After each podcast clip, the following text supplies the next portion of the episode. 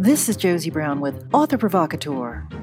Today's guest is Denise Swanson, the New York Times bestselling author of The Change of Heart and Delicious Love Romances, and also the Scumble River and Devereaux Dime Store Mysteries. Denise's latest series is her Chef to Go Mysteries, and she'll be introducing her first book at Barbara Vey 2018 Reader Appreciation Weekend. Hello, Denise. How are you? Hi, I'm good. Thank you. And um, the first book in the series, uh, I think, is called Tart of Darkness, correct? That is correct. We are going to go for those uh, punny titles. I like it. I love punny titles, and I certainly love books that have to do uh, with food, especially if they're cozy mysteries, which I presume this would be ca- categorized as a cozy. Yes, this will probably be extremely cozy. and um, I was reading a little bit about the book, and I love the fact that your heroine is going to inherit an old Victorian. I live near a lot of Victorians here in San Francisco, so they're always exciting to me. Um, tell me a little bit about her and how she ends up not only becoming a chef, but also having this wonderful new life of hers.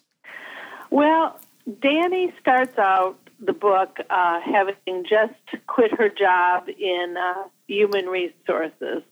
She's worked for since college in uh, for a um, insurance company and has had a run-in with her her boss and her boss's boss and decided it was time to look for a fresh start. So she is currently, when the book opens, she is not working, uh, avoiding sending out new resumes, and cooking for all, all the um, college students that she shares her apartment building with. Well, that's wonderful. And from what I can tell, they're going to be quite a handful. Well, she is in her late 20s and she's not quite old enough to be their parents, but she's also enough of a generation away to view them in a different light than their uh, their friends. So she's in sort of that um, almost like dorm mother uh, stage with them, where she is uh, she's their friend, but she's definitely also concerned about them in ways that maybe their friend would not be. Right, sort of a sort of a big sister but um, yeah, but also the landlord. So that makes that that makes for a lot of, uh, I'm sure, situations.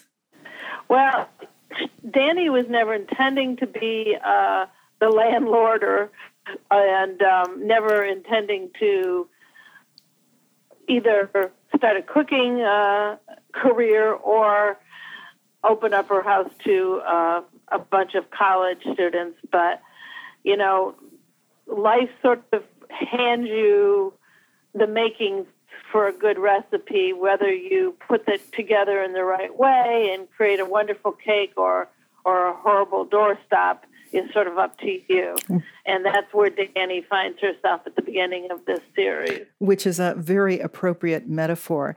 And um, I wanted to ask you are you, I presume you're going to be bringing um, a, a limited or a large selection of this new series as well as some of your other books?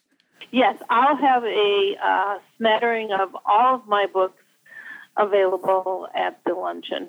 That'll be so much fun. Can you tell me a little bit about uh, the Scumble River series? I've been dying. I just love the name, and I'm dying to know what it's about. The Scumble River series was the, was the first uh, mystery series that I, I began working on. The 20th book, Dead in the Water, just came out in September. And it features a school psychologist as the sleuth. And I chose that profession because that's what I did for 22 years.